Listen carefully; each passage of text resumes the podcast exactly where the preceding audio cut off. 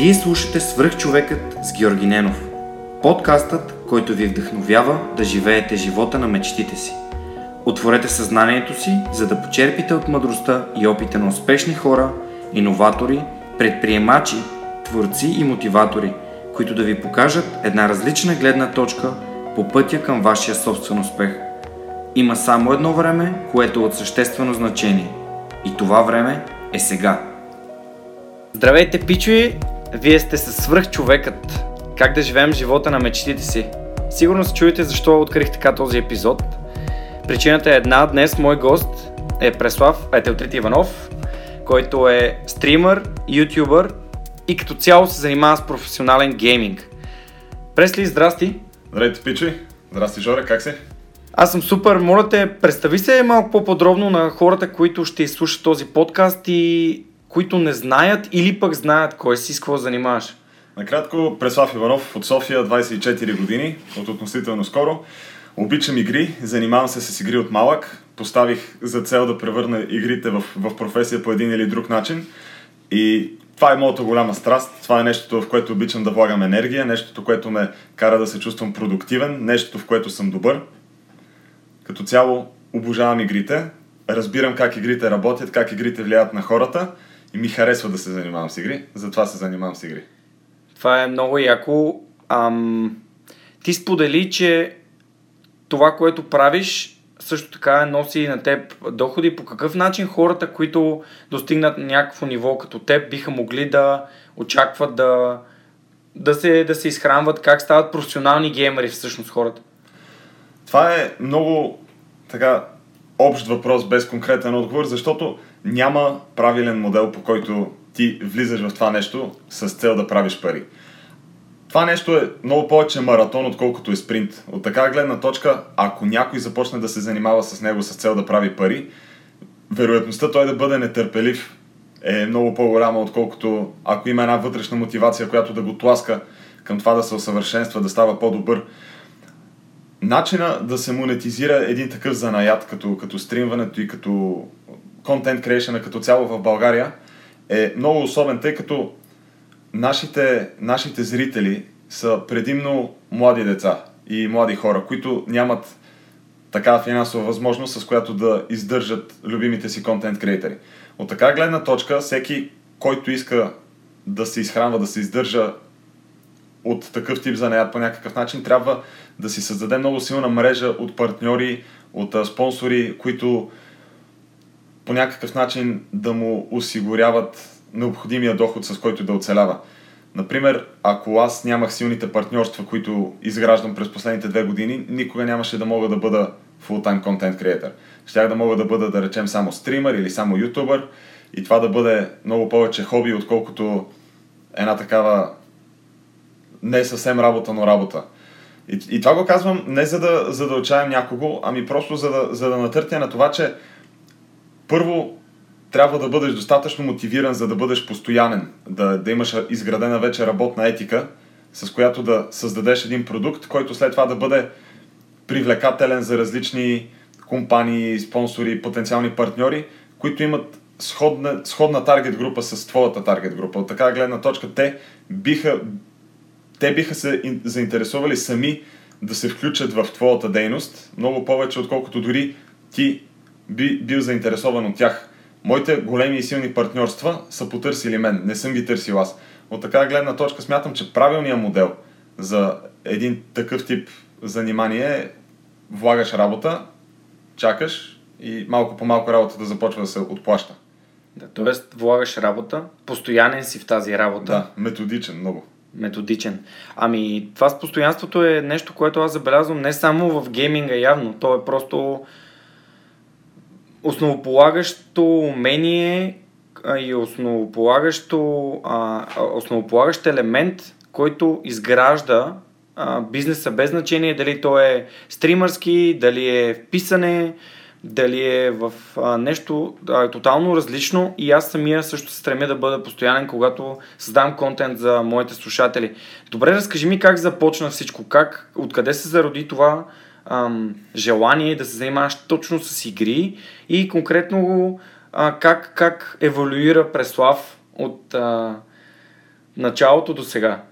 Аз съм го разказвал много пъти, естествено. Много от вас не са чували моята история, но тя е доста трагикомична, бих я нарекал. Се занимавах с спорт. Аз съм голям човек. Имах, имах данните да се занимавам с спорт и ми харесваше да се занимавам с спорт до едни много тежки травми на коленете си, които доведоха до, до операции, невъзможността ми въобще да се занимавам с спорт в продължение на две години. И тогава открих а, играта на карти Yu-Gi-Oh! И тя продължи да ме реализира в, в този състезателния дух, който спорта е изградил мен, да се съревновавам с други хора, да се съревновавам с себе си. И играх професионално Yu-Gi-Oh! Бях един от най-добрите играчи в България. 2010 година станах национален шампион по Yu-Gi-Oh! в България. И тук имайте предвид, че Yu-Gi-Oh! е структуриран като спорт, включва много пътуване в чужбина и огромни обороти на пари се завъртат през тази индустрия. Та обиколих цяла Европа, играйки Yu-Gi-Oh! И някъде 2011 година, играйки Yu-Gi-Oh! стигнах до, до League of Legends по много особени начини. League of Legends ми допадна като игра. Постепенно Yu-Gi-Oh! комьюнитито започна да се пропуква. Тази група от хора, която бяхме както ние се наричахме, без значение дали това имаше стойност или не, националния отбор, а, се, се по, поразчупи и започнах да играя League of Legends, понеже аз много обичам да се състезавам, много обичам да бъда добър в това, което правя. Станах добър на League of Legends. Играх 2013 година в Challenger сериите с международен отбор. След това хората разбраха, че аз съм де-факто българин, който играе в този международен отбор и са гледали мен по разни стримове и така нататък. Поканиха ме да гостувам в AFK TV началото на 2014 година. Там хората постоянно питаха, ти ще стримваш ли, ще стримваш ли. Аз нямах компютър, от който да стримвам, но точно в този момент брат ми си купи компютър. И когато брат ми си купи компютър, направих един пробен стрим, дойдоха страшно много хора. Буквално е така станах топ 5 български стример първия път, когато стримвах страшно много ми хареса интеракцията с зрителите. На тях страшно много им хареса начина по който играе играта, обяснявам как се играе играта. И така малко по малко нещата израснаха. Ходих една командировка да коментирам League of Legends в Румъния. Там изкарах пари, купих си компютър за стримване, партнирах се с Twitch и сега началото на 2016 година вече започнах да се установявам като уверен в себе си стример, като, като човек, който вече освен всичко живее сам, който не живее с родителите си, който трябва да се издържа сам и го прави чрез нещото, което обича да прави. Това е много яко. Винаги съм искал да занимавам с гейминг. Игрите за мен са нещо, което от ранна детска възраст просто а, комбинират подобно на това, което ти каза, състезателния дух у мен. Аз съм много много, много sore loser, както се казва на английски. Не обичам да губя, давам винаги всичко от себе си и още от малък обичам да играя. Намирам много сходство в двете истории и по повод твоята история аз се запознах с теб, когато с брат ми влезе в твой отбор и беше много, за мен беше много вдъхновяващо още тогава да срещна човек, който малко или много менторства другите и ги а, организира и много по, нали, виждайки в теб това, тази ам, тази страна на човек, който ги организира и е, има ясна визия в главата си какво трябва да случи и защо. А, очаквах наистина да, да се справяте все по-добре. Нали, поради една или друга причина отбора нали, не, не просъществува дълго време, но това са неща, които все пак са създали в теб а, някакви знания и познанства.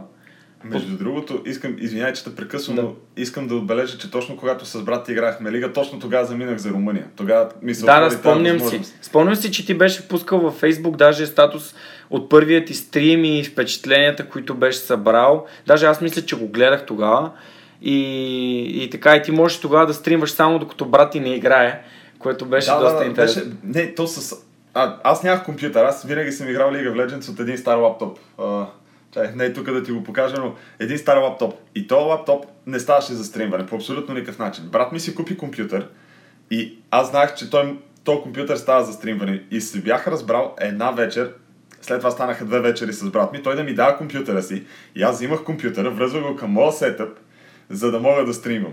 Ага, така че okay. беше, беше голяма играчка, но още тогава го правих с, с огромното желание, с което го прави до ден днешен. Така че това бяха моментите, когато можех да стримам. Буквално физически взимах компютъра и го слагах към моя монитор, мишка, клавиатура, интернет, кабел и така нататък. Колко време горе-долу си прекарал, записвайки контент до сега? Ами, не мога, не мога да кажа. Стримвам от а, близо 3 години. Имал съм няколко прекъсвания, докато работех една работа, докато бях в Румъния, докато ме дидосваха. Общо от около 8 месеца. Обикновено стримвам по 4 пъти и половина, средно ми се пада седмично. По около 4 до 5 часа, така че не знам. Бих, бих казал спокойно, може би 4000 часа съм стримвал. Имам 4000 изстримвани часа. YouTube имам още поне 2500 часа записване на контент. Така че не знам, бих казал ни 5500 часа само произвеждане на контент в рамките на, на две години и половина грубо, но времето, което съм вложил в, в това нещо е много повече. Общо взето времето, което влагам в мечтата си това да, това да правя това, което обичам годишно, около 5500 часа. Работните ми дни са почти всеки ден почти нямам почивка и работя откакто се събуда докато легна. 16 по 18 часа, колкото мога. Това, да. това, това, това ме изпълва, това ме кара да се чувствам продуктивен. Няма изобщо да те питам колко часа играеш.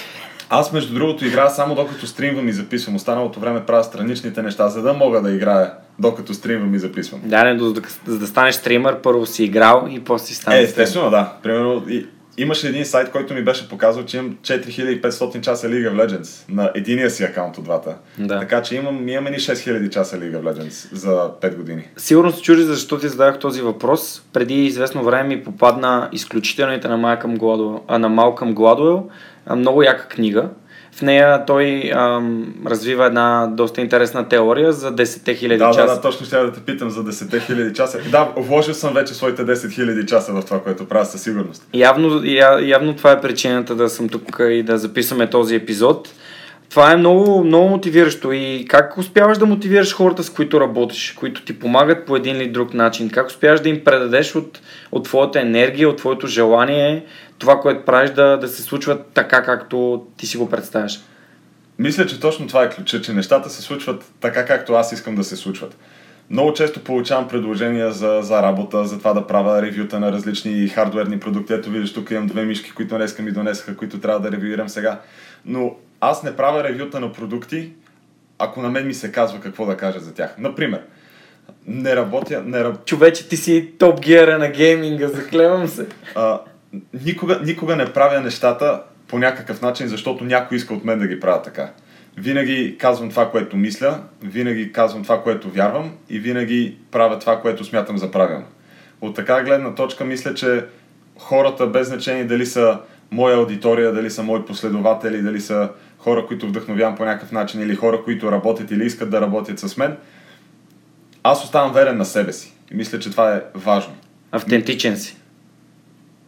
Да, да. Автентичен съм и се опитвам да бъда честен да. с, с, всички, защото смятам, че хората ме харесват заради човека, който, който съм. си. Точно, Точно така. така. да. И ако по някакъв начин аз започна да се променям заради заради нещо или някого, или заради някаква сума пари или нещо такова, това, това би било много лицемерно спрямо хората, които ми вярват.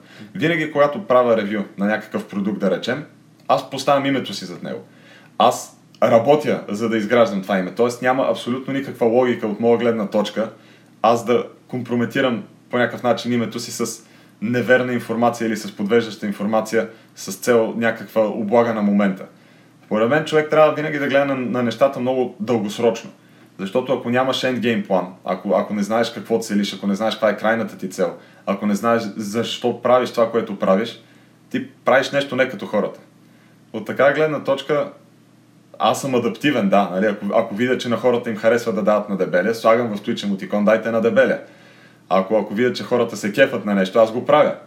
Но, но това е първо нещо, което аз съм направил, нещо, което е дошло от мен и което хората са харесали, което няма смисъл, смисъл да им отнемам. Но ако някой ми каже, направи ревю на, на например, тази клавиатура или на, на, на този компютър, хаштаг Елен Лайер и кажи, че е хубав, аз правя ревю, казвам, че не е хубав и просто повече не правя ревю на такива продукти, да речем. Имало такива случаи. Мисля, това, това го давам като пример. Че имало случаи, в, в, в, в, които ми дават нещо, очакват хубаво ревю, аз не им дам хубаво ревю, повече не работим. Да, Абсолютно си прав, напълно те подкрепям. И много ми хареса това, което каза, че правиш нещата по твоя си начин. Това може би един от ключовете да си стигнал до тук. Не знам дали нашите слушатели изобщо го осъзнават, обаче няма как да постигнеш успеха на някой друг. Ти трябва да постигнеш своя собствен успех, а това значи да бъдеш себе си, което значи да правиш нещата, които на теб ти харесват, по начина, по който на теб ти харесва. Това е ам, това води към щастието, това не води към а, това да бъдем нещастни, защото ако наистина го правим така, както ние искаме, то това е нашия начин. Това е нашия живот. Напълно съм, напълно съм съгласен. Предвид колко субективно понятие е успеха като начало. Нали. Аз да речем не се чувствам като успешен човек. Аз, аз се чувствам като себе си. Аз, например, си давам сметка, че има хора, които биха искали да са на мое място. И, и, и понякога, да речем, докато пикая, се гледам в огледалото и си казвам, да, ня, някой друг би искал да пикае на мое място, обаче с, съм окей okay с това.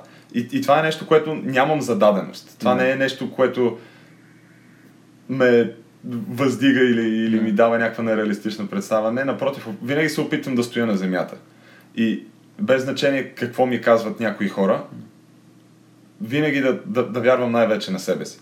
Ако аз се чувствам сякаш не съм най-доброто, което мога да бъда, аз никога не аз се чувствам сякаш съм най-доброто, което мога да бъда, винаги ще се опитвам да, да ставам по-добър, само единствено за своя собствена сметка. Не знам, аз просто мислех, че не, не знаех как ще, как ще се случи този разговор и изобщо как ще започнем, обаче честно да ти кажа, се чувствам сякаш сме си говорили на тази тема много дълго време. Все пак имаш 16 000 последователи само на теб, само във Фейсбук.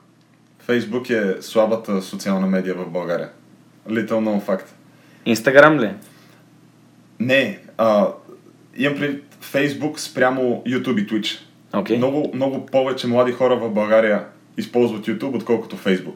Това може да звучи много контраинтуитивно, но предвид, че демографските ми статистики са абсолютно еднакви, като възрастова група, като място, от което хората ме следват, и, и Facebook и YouTube ги разделят на градове, кои в Да. градове в България те гледат най-много. В YouTube имам 56 000 абоната, абонати, във Facebook имам само 16 000 харесвания на страницата. А съм правил клипове, с които казвам на хората, вижте, имам, имам Facebook страница, в която публикувам интересни неща, която може да ви бъде полезна.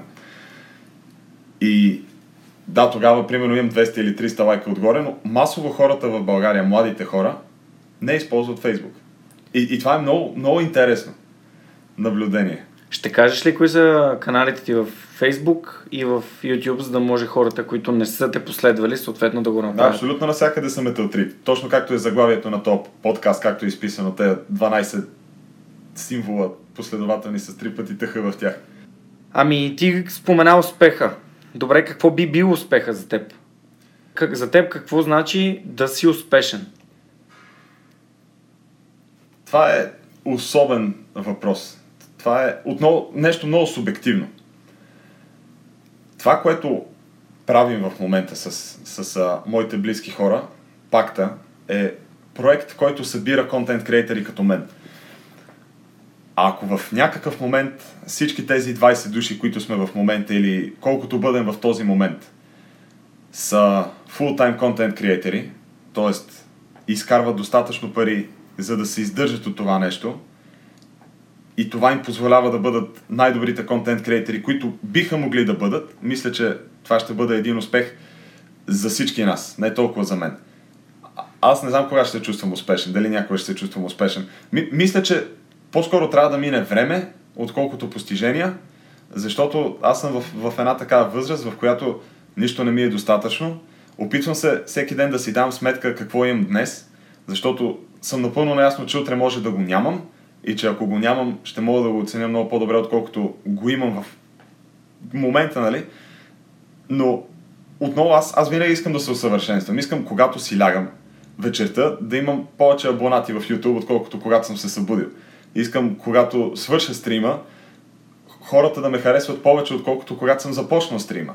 Искам, когато просто мине един ден или една седмица или, или един месец, аз да бъда по-добър човек, поколкото се може повече параграфи, отколкото в началото на този период. Просто да, да, се, да се усъвършенствам, да ставам по-добър в това, което правя, в човека, който съм, в а, сина за родителите си, в приятеля за приятелката си. Това са нещата, които искам да подобрявам в себе си. Добре, по повод това, че развиваш себе си всеки ден, а, четеш ли книги, грижиш ли се по някакъв друг начин за, за своето развитие, освен да създаваш контент? Книги на хартиени носители не чета. Просто защото в момента в интернет има толкова много информация, която мога да попивам. И на мен ми се струва много по-ефикасно да я попивам на платформата, която така или иначе използвам, отколкото да, да чета книги, защото четенето на книги е свързано с допълнителни разходи. Това да, да купувам книги а, или а, свързано с а, времето да, да, да, да отделям да ги търся, да ги намирам, да ги чета. Но като аз имам няколко интереси, които за, за, за аудиторията в момента биха били много контраинтуитивни. Аз обожавам историята, от гледна точка на колкото се може повече гледни точки, за да, за да правя изводи на база разказите за историята. Тоест, историята, която учим в училище, историята, които германчетата учат в училище, yeah. историята, коя, коя, която американчетата учат в училище, да се компилира и, и това, това за мен е много интересно. Да събирам гледни точки и да ги компилирам в себе си, yeah. да изграждам мнения за, okay. за различни неща. И другата, другите ми интереси са свързани с астрофизика и квантова физика. Това, това хората, сигурно, ще ми се стори много странно геймер да, да хареса астрофизика и квантова физика, но особено квантовата физика в момента ми е адски интересна. И физиката, интересът ми към физиката тотално промени погледа ми върху света. Тотално промени погледа ми към света. Друг мой голям интерес, нещо, което съм учил в университета 3 години, преди да го прекъсна, между другото, е философията. И сблъсъка на философията, религиозната философия, теологията и астрофизиката и квантовата физика е жестока. В смисъл, това е, това е едно от най-гениалните неща на света, според мен. Тези, тези науки, сблъскани в огромния конфликт, който се получава между гледните им точки. Аз съм атеист. Не искам да парадирам с не. това, но като, като, като човек, който не вярва в, в конкретен Господ, в конкретен Бог, мисля, че имаме една така малко по-странична гледна точка върху всички тези неща. Върху, върху физиката и върху философията най-вече, теологията. Начина по който тези неща представят света е много интересен за мен. Ти си един вид обзървър на сблъсъка на гледните точки на тези всички теми. Да, но съм голям фен на физиката. Да. Това, е, това е основното. Вярвам в физиката, вярвам в общата относителност в... Като спомена, че си прекъснал образованието си, ти не си първия гост на това предание, който си е прекъснал образованието, знаеш ли? А до сега съм има, имал съм интервюта само с 4 човека. И от тях един човек каза, че е завършил първото си висше образование, за да може да има второто, а не го е завършил за да има третото си висше образование, което не му е трябвало за нищо. Така. Единия каза, че е отишъл в Хамбург за да учи, да става инженер, на горе-долу на две трети от пътя е решил да, да спира да занимава с това и да учи нещо друго. Накрая е зарязал и него. А третия човек дори не е записал университет. А, четвъртия човек каза, че няма да си запише защитата на дипломната работа, защото не вижда абсолютно никакъв смисъл да го прави и това е адска загуба на време и ресурс. Така че явно става а, някакво тук странно съвпадение или може би не, в което хората, които са открили нещо, което им доставя удоволствие, са решили да прекратят образованието си и изцяло да се отдадат на него. Не казвам, че образованието не носи някакви ползи, но ам, ти, всеки един от вас се направи осъзнато избора си за сферите, в които, с които иска да занимава и да се развива. Много интересно. Извинявай, че е така малко отклонение, но все а, пак... Няма, няма проблем, аз. Добре, а, тогава какво би значило Преслав да се провали? Какво е провала? Представяш ли си провал? Това, това, това може да прозвучи много арогантно, но аз не се притеснявам за бъдещето си. Аз знам, че ако, ако това, което в момента правя, по някакъв начин спре да представлява интерес за аудиторията или изгубя всичките си партньори и спонсори и изгубя възможността да го правя от тук нататък, аз знам, че ще правя нещо друго. Знам, че мога да правя много други неща. Знам, че много хора ме търсят да работя за тях и така нататък. И, и, и това ми дава едно спокойствие.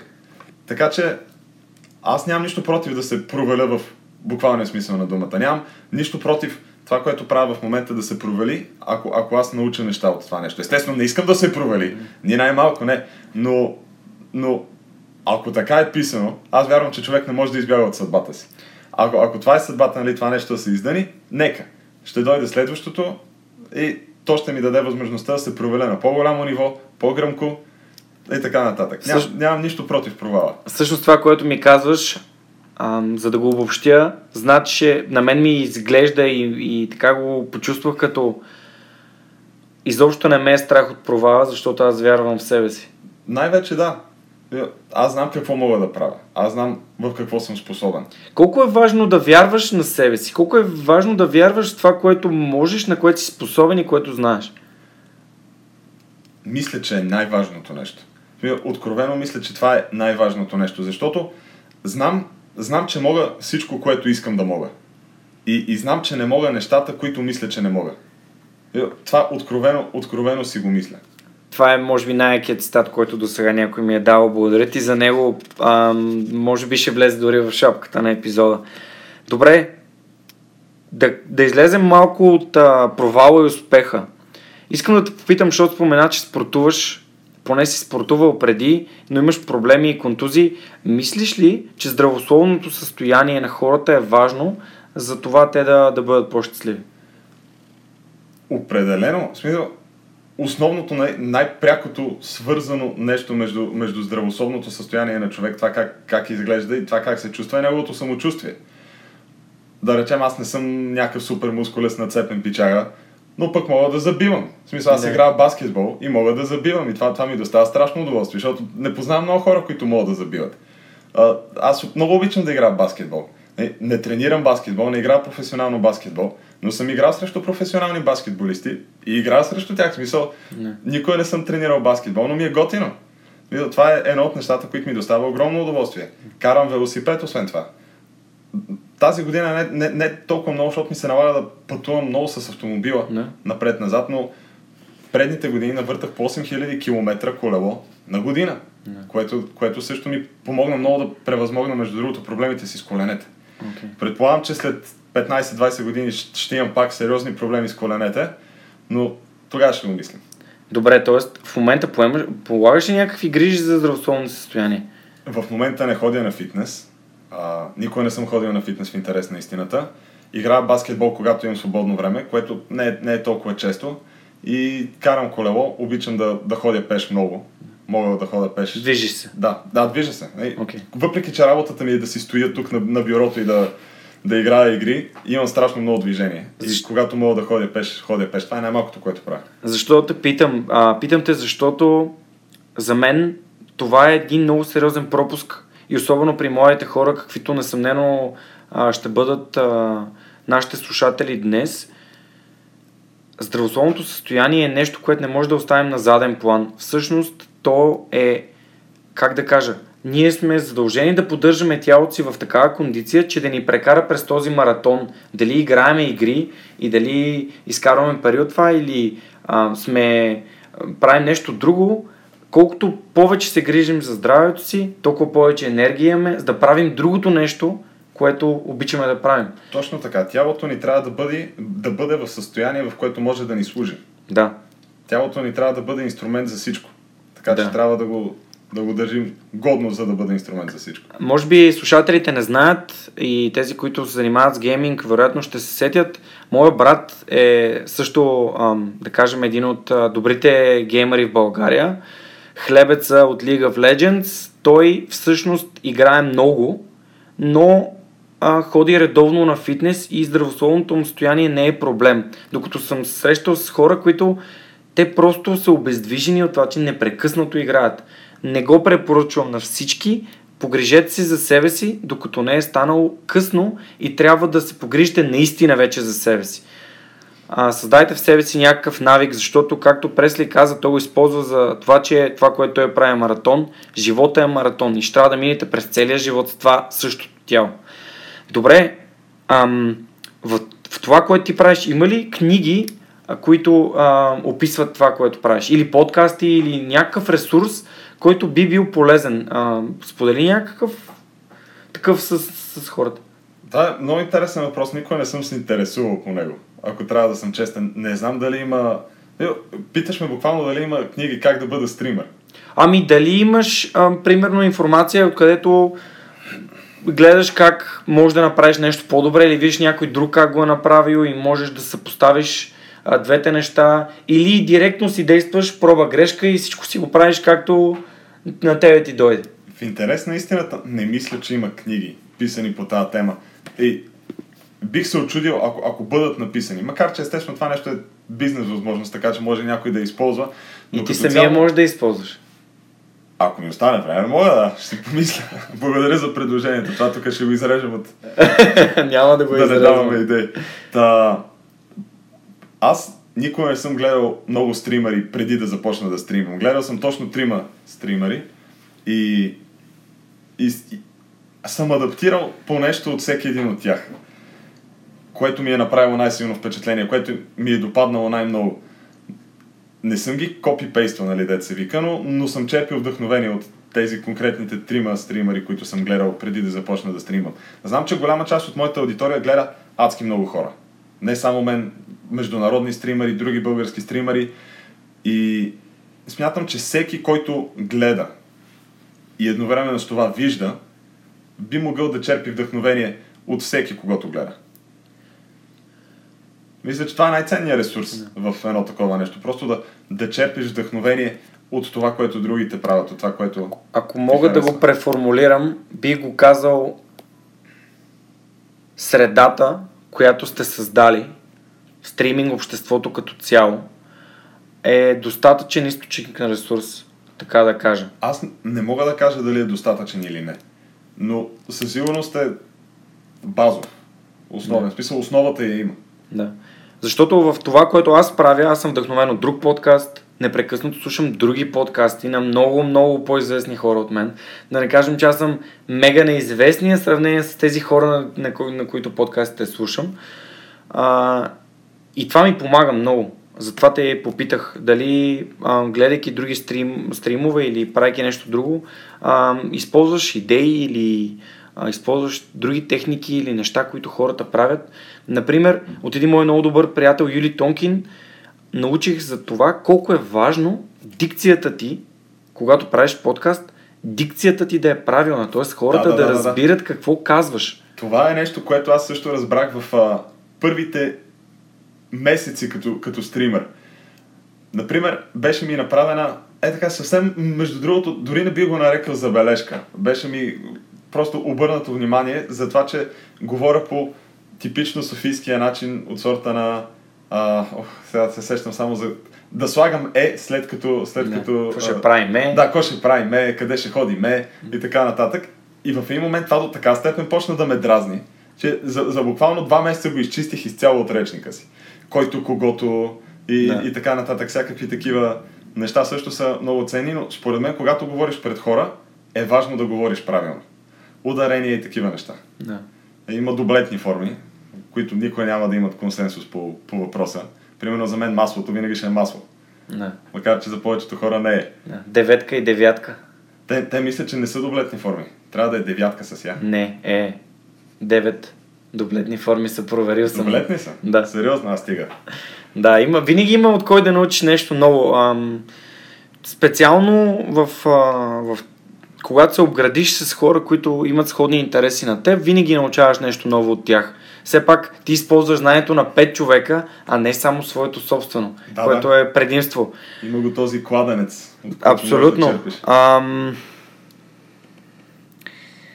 Добре, според теб, защо хората следят твоя подкаст? Защо си най-добрият стример в България? Гледам наградата тук. Имам, имам една награда, да, за най-добър стример на 2015 година. Не знам. Иска ми, се, иска ми се да вярвам, че хората ме следват, защото съм последователен, защото съм методичен и по някакъв начин забавен и поучителен. Иска ми се да вярвам, че хората ме следват за това. Това са нещата, които се опитвам да правя. За какво всеки конкретен човек ме следва, не мога да кажа. Със сигурност има хора, които ме следват, защото, примерно, мога да псувам като каруцар. И, и, и има моменти на стрима, когато съм слуга като каруца. Нали? Някой може да се е впечатлил от това. Това не е нещо, с което се гордея, но е нещо, което се е случило. Нали? Отчитам го като грешка, каквото е такова е. Нямам, всеки предполагам, че намира нещо различно в мен. Всъщност мисля, че една от причините, поради която всички тези хора те следват и ще продължават да те следват, е че това, че си автентичен, помисли по този въпрос. Предполагам това също, да. Ще използвам един закон, закона на Пирсън, не знам дали си го чувал, за това, че когато нещо се измери, нали, то се увеличава, когато се измери и се анализира, то се увеличава многократно. Кажи ми по какъв начин ти следиш прогреса на своя подкаст и прогреса на нещата, които правиш? На стрима. Втори път го наричаш подкаст. Извинявай. Няма, няма проблем, просто, просто казвам, за да не объркваме слушателя. А, има един много хубав сайт Social Blade, който всеки път, когато отварям, поне по два пъти на ден, отварям с трепет. А, това е сайт, който следи колко нови абонати имам в YouTube, колко нови последователи имам в Twitch и така нататък. И това е, това е моето мерило. И винаги, когато съм под а, средното за месеца, се чувствам зле. И откакто започна учебната година, естествено съм 30% надолу под средното за месеца. И това, това почти ме депресира. Но когато учебната година започне, винаги е така. Е, достатъчно е. Трета учебна година започвам като стример, така че Добре, това може би е важно да го споменем на, за, на хората, които слушат. Social Blade. Social Blade е сайта, да. Какво прави точно? Social Blade а, прави точно това. Въвеждаш канал в YouTube и ти показва колко абонати прави на ден и а, прогноза колко, колко пари изкарва. И тук искам да вметна, че прогнозата за това колко пари пише, че правим е абсолютно невярна. И хората, хората смятат, че ние правим буквално хиляди долари на месец с, с гледанията, които правим в YouTube. Клиповете ми правят по около милиони и половина гледания. То месец има около милиони и половина гледания. За тези милиони и половина гледания, ако, ако бях ютубър в нормална западна държава, щях да изкарам около 3000 лева. Някъде около 1500 евро. Обаче, в България нещата са различни. Отново в България нещата са различни, ще си кажете. Веднага ви обяснявам защо. Начина по който YouTube монетизира съдържанието си е чрез рекламодатели, които рекламират в сайта.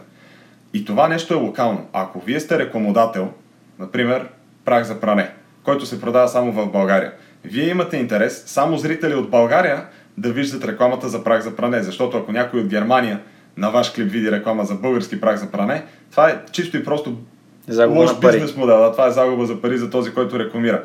От така гледна точка, рекламите, които има в България, са много малко. И затова зрителите, които гледат от България, виждат малко реклами и ниско платени реклами, тъй като когато няма голяма конкуренция за тези спотове в, в да. YouTube, рекламите са много по-ефтини. И аз, аз съм го казвал многократно, за, за 1 милион и половина гледания в България, ние правим 150 долара, което е една десета. Горе-долу една десета. Вау. Да. А... И, и това е съвсем откровено, ще, ще, ще покажа сега на, на Георги, за да няма спекулации. Добре, това е много странно. Ам... Всъщност, вие имате целият рич, който ви би осигурил това да изкарвате достатъчно добри пари от uh, YouTube и от това, което правите, но поради това, че IP-тата са в България, на хората, които го гледат. Да, те, те, те получават такива реклами, които са ниско платени. А... Българският потребител на YouTube използва в 85% от случаите адблок и така нататък. Но твоят, но твоят а, YouTube все пак е на български, нали? А, да. Тоест ти по да. YouTube ми е на български. Както и моя подкаст, така и твой YouTube а, са на български. Точно така. Аз поех този риск, всъщност, за да може да покажа на хората, че има хора като теб, които правят това, което искат, без значение от, от нищо друго. Тоест, да, ето ги 155 долара, а, но всъщност това за мен е важно, да покажа, че в България може. И в България хора го правят, истински хора, хора надъхайте се, има други, които наистина правят нещата, които вие правите. Запознайте се с тях, пишете им и се развивайте. Това е, това е нещото, което е много важно и това е причината да го има този подкаст. Супер, добре. Ам, твой екип си ти. Да.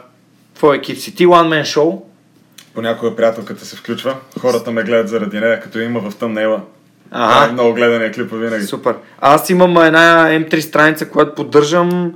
Е, това сме си говорили с моите приятели, да наемеме едно момиче, което просто да се снима с две-три коли. да. И съответно ние ще си дигнем гледаемостта на фейсбук страницата многократно. Това пак е една добра, една интересна бизнес идея и различен подход. Добре, как, кога беше момента, в който реши да превърнеш своята идея и своето хоби, това да си геймър, в бизнес? Е, като, като, като мама и тати ме изгониха от вкъщи, защото прекъснах университета, за да правя това, което правя.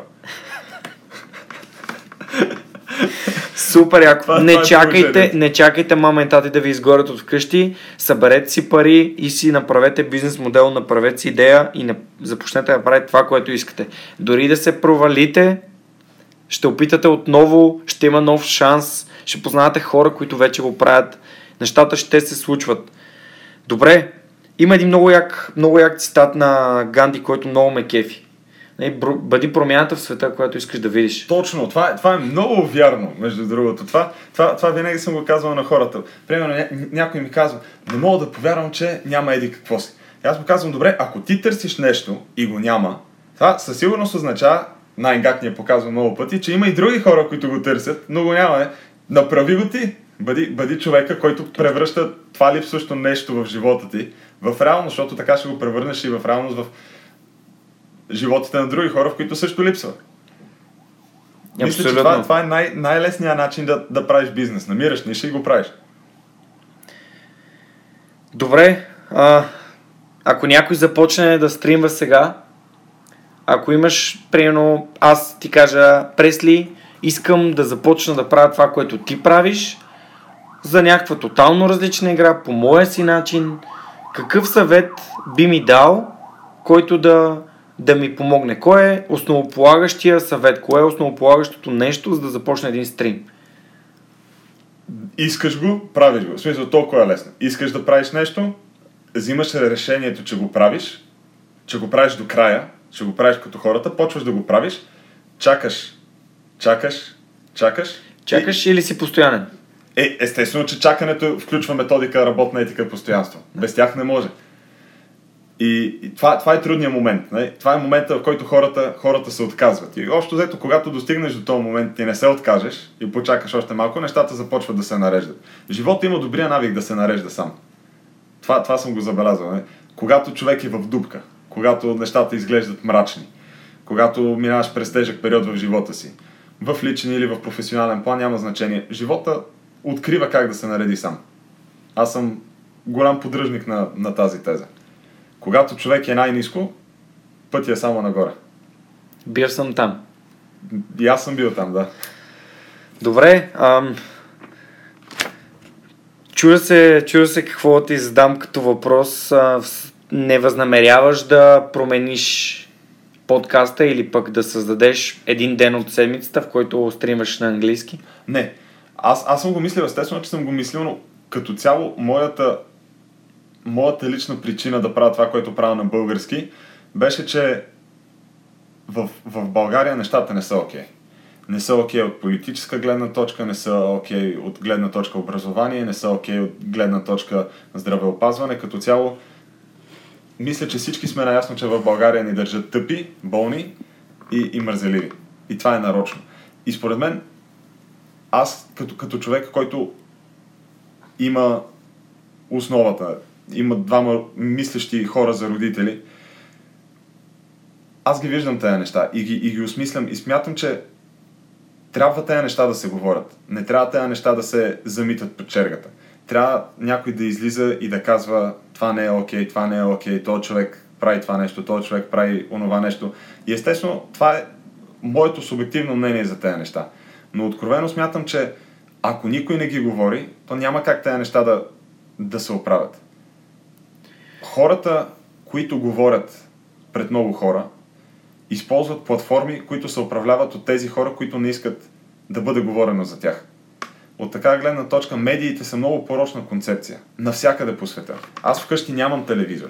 Няма и да имам телевизор. Тоест имам телевизор, но го ползвам за, за екран. Винаги съм го ползвал за екран, защото има колонки вградени това според мен е много практично. Но не чета вестници. Новините си разбирам от интернет, от много места, за да, за да имам някаква по-обективна гледна точка от а, крайно субективните неща, които ни казват различните страни. Смятам, че живеем в едно много сложно за разбиране общество. И истината, която трябва да намираме, за да взимаме информирани решения, не ни се дава на готово. И от така гледна точка аз се опитвам да, да, да изграждам свое собствено мнение, което в моите очи е гласа на разума и да го, да го споделям с другите хора. Ако правя това нещо на английски, аз няма да достигам до хората, които мислят, че се нуждаят да чуят нещо такова. В своя стрим много често говоря за политика. Много често говоря за, за неща, които се случват в обществото. А, и хубавото на голямата общност, която имаме, че винаги има някого до когото да се допитам. Например, когато се заговори за връщането на казармата, имам един модератор, който, който е бил в казармата. Говорихме цяла вечер с него за плюсовете, за минусите на казармата. Направихме една много хубава дискусия. Когато се случи инцидента с гимнастичката с Цвети, имам една друга модераторка, която е била в националния отбор по художествена гимнастика. Говорих с нея за начина по който треньорския щаб се отнася с момичетата и така нататък. Всякакви такива актуални теми се опитвам да ги разгледам отколкото се може повече страни, с колкото се може по-обективно мнение, с колкото се може повече хора, които са наистина вътре в нещата. От така гледна точка, стрима ми, освен всичко, и по някакъв начин е социален инструмент. И, и това е нещо, което ми харесва. И винаги хората не винаги слушат, но, но има хора, които винаги чуват това, което се казва и това е едно от най-мотивиращите неща. Съобщенията, които получавам след това, които казват, пресли тези неща, които каза, накараха ме да се замисля, може би си прав, не ми беше хрумвало това нещо, благодаря ти и така нататък. Това е много ценно за мен. Знаеш ли, в един от предишните епизоди, в, т.е. всъщност в първи епизод, а, който а, беше записан с човек, който мен ми е нещо като ментор, човек, който ме, ме създаде в... А, показва ми пътя да се превърна в човек, който съм в момента, Лазар Радков, основателя на Лифтолифт. И с него си говорихме за това, че човек трябва да е съзнателен за нещата, които прави, изборите, които прави. Тоест, това, което ти ми казваш, ти се опитваш да, да, да, да помогнеш на, на, хората, на хората, които гледат и слушат това, което им казваш, да правят осъзнат избор, т.е. да са съзнателни за нещата, които се случват с тях. Естествено, да. Ако, ако нещата се погледнат грозно, тези хора са следващото поколение гласоподаватели в България. Когато аз срещна на улицата непълнолетни граждани и гражданки на Република България, вероятността те да, да ме спрат и да ме разпознаят е по-голяма, отколкото да не ме разпознават. Напоследък. И това го казвам съвсем откровено. Аз не мога да изляза на улицата без някой да ме спре, да се снимаме, да, да ми каже здрасти и така нататък. Това е много особено чувство. И това са, това са хората, които утре ще решават съдбата на държавата ни. Остави моята аудитория. Погледни, примерно, аудиторията на, на пакта, на нашата група от, от контент креатори. Ние с всички тези хора сме на една страница. Нашата аудитория не е 50 000 души, както моята да речем. Нашата аудитория е 300 000 души. 300 000 млади българи. Това е бройка. Това е голям процент от младите хора в България, които достигат до някаква информация чрез нас. И това е супер яко. Това, което ние се опитваме и в което вярваме, ние не се опитваме да ги манипулираме. Ние им го доказваме като сме прозрачни за всяко нещо, за всеки аспект от работата си с тях. Ние изграждаме доверие взаимно. Те ни вярват и ние им вярваме. И, и затова се получава тази прекрасна връзка, която имаме. Затова се изгражда тази 6-цифрена общност от млади хора в България, които се интересуват от това, което правим. Не само заради това, че играем игри, ами надявам се и заради нещата, които казваме. Заради начина по който ги представяме. Мен ми звучи сякаш се са ви приятели. В по-голямата част, да. Има, има не, а, казвам го като приятели, като нямате връзката, която хората имат с Кристиано Роналдо, защото О, гледат да, да, телевизията. Да, да, да. Имате директен контакт и съответно вие градейки база на, на, на доверие към, към тях, а, създавате някаква, нали, някаква връзка, някаква Това е само една част от нещата. Ние имаме живи събития. Ние се срещаме с тези хора. И на улицата, и на такива събития, които са създадени, за да можем да се срещнем с тях. Преди, преди две седмици в Арена Армеец се организира едно събитие Game Evolution, което ни покани да гостуваме. И ние отидохме и гостувахме. Като пакт. Като пакта, да, Дидо долетя от Копенхаген, от цяла България се събрахме и направихме точно това. Три дни се виждахме с, с хората, които искаха да се срещнат с нас. Разписвахме тениски, разписвахме плакати, ръце, какво ли не, снимахме се с тях, говорихме най-вече. Тези, които искаха да говорят с нас, сядаха, говорихме, обсъждахме неща, обсъждахме образователна система и така нататък. И това, което ми е направи впечатление, тези хора, някои от тях, те търсят нашето мнение. Те искат да ни питат. Те, те се консултират с нас за, за, за семейни проблеми, за тинейджърски проблеми. И, и смятам, че това е ценно, защото от една страна много хора не осъзнават отговорността да бъдеш родител. И освен това, ние сме много по-близо възрастово до, до тези хора, отколкото техните родители са. Ние сме били в гимназията много по-скоро, отколкото те са в гимназията, отколкото техните родители са били в гимназията, предвид, че те самите са в гимназията в момента.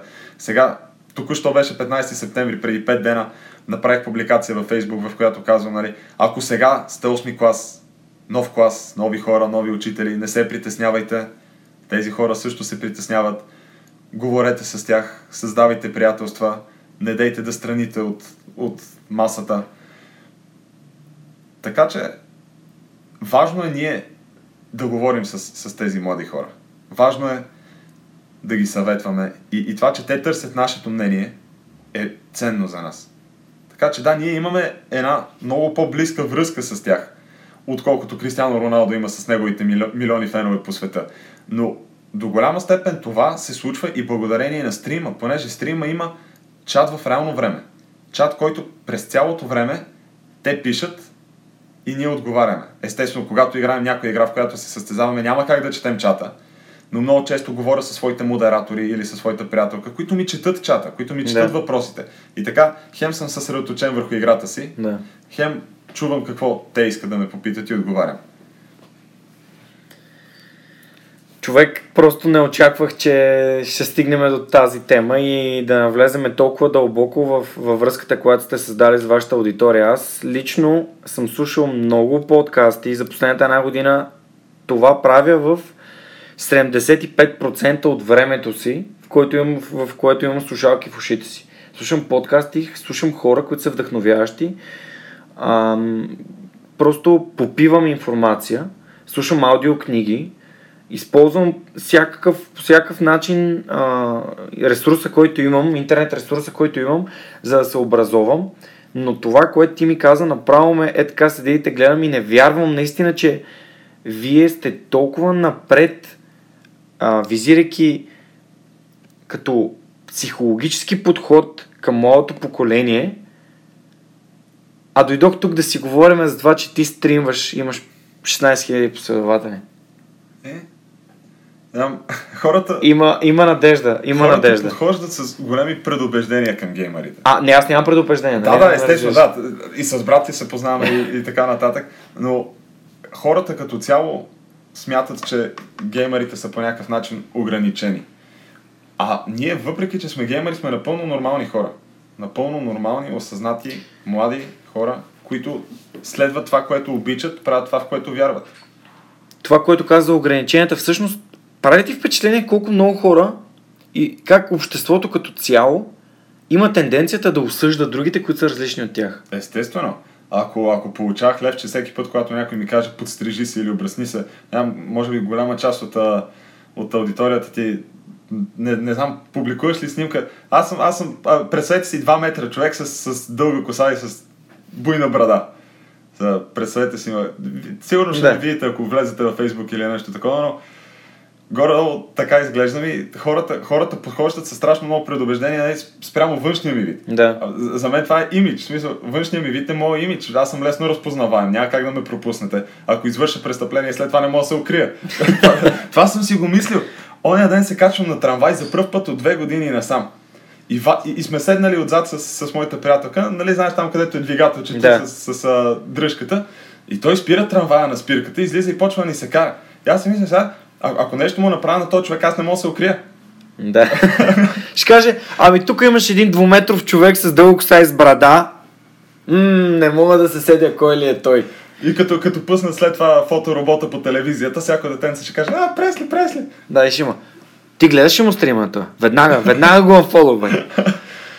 А, да, това е много, мен ми е много неприятна тази тема. Просто вървиш си по улицата и аз понеже съм живял в чужбина и там хората не са такива. Разминават се. В Манхата ми се случи, има един той е много известен човек, по прашки, едни прашки американски и с една китара, върви в Манхатън и свири. Той просто е така си върви с едни каубойски бутуши, по прашки си върви с... Ня- Няма никой, освен туристите и предимно, нали, понеже, понеже бях с а, българи и знам как го погледнаха българите в тази ситуация, това нещо не се случва. Този човек живее собствения си живот, другите не му се месят. Тук ако видиш някой, който изглежда или облечен по-различно, или а, просто се откорява от другите, се вади пръста или се пуска ироничната усмивка и се, нали, се напушва някакъв смях и се създава едно такова групово осъждане на различния човек. За мен това не е правилно. Много, много вярно. Не? Аз не съм живял толкова много в чужбина, но, но, но съм ходил навсякъде, покрай Юги, отново се връщаме в началото, но бил съм на страшно много места и количеството различни хора, които срещаш извън източна Европа и в източна Европа е коренно различно. Тук не визираме само България. Бях два месеца в Букурещ. В Букурещ нещата са същите. Хората се обръщат, гледате такова, шушукат си. Но това предполагам, че е, това е менталитета на тази част на света, според мен. Добре, много яко си поговорихме, сега отиваме към моят любим въпрос. Опа. Машината на времето. Ако можеше да се върнеш назад във времето и да говориш със себе си, т.е. единствено и само да се върнеш към себе си в период, в който ти решиш, би ли си дал някакво конкретно знание би ли си казал нещо, което да промени хода на, на живота ти до сега? Не, не бих. Ако, ако... Отново, аз вярвам в себе си. И вярвам, вярвам в себе си както в момента, така и в, в миналото си, така и в бъдещето си, така че ще се оправя. Мисля си, че трябва вече да сменя въпроса. Ти си петия човек, който ми каза, че нищо не би променил и нищо не би сменил и така както си е в момента. Той е тук, защото е минал през всички неща, които са му се случили. Добре, ам, мисля скоро да го сменям този въпрос. Тоест, всеки до сега отговаря по един и същи начин. Ами, общо взето, не с едни и същи думи, но всеки казваше, ами аз нямаше да съм човека, който съм, ако нещо не беше така, както е. Точно, точно, да. Тоест, хора, бъдете такива, каквито сте, взимайте решенията, които искате да вземете. Не дейте да вярвате на другите, които ви казват, абе я направи ети и какво си, защото аз така ти казвам, няма такъв филм. Вие носите отговорност пред себе си да сбъднете собствените си мечти, да изпълните собствените си цели. Правете го. Ти, е, ти и аз и двамата сме немски възпитаници, нали така? Да, да. Имам един много любим цитат, който е Ich bin nicht geboren worden, um so zu sein wie andere es wollen. Това е, това е едно от най-водещите неща в, в живота ми. Преведено на български това означава, че аз не съм роден да бъда това, което някой друг иска от мен да бъда. Супер, благодаря ти за това интервю, благодаря ти за отделеното време, а на, нас, на нашите слушатели искам да кажа, че се радвам, че сте избрали този подкаст Свърхчовекът като източник на вдъхновение. До скоро!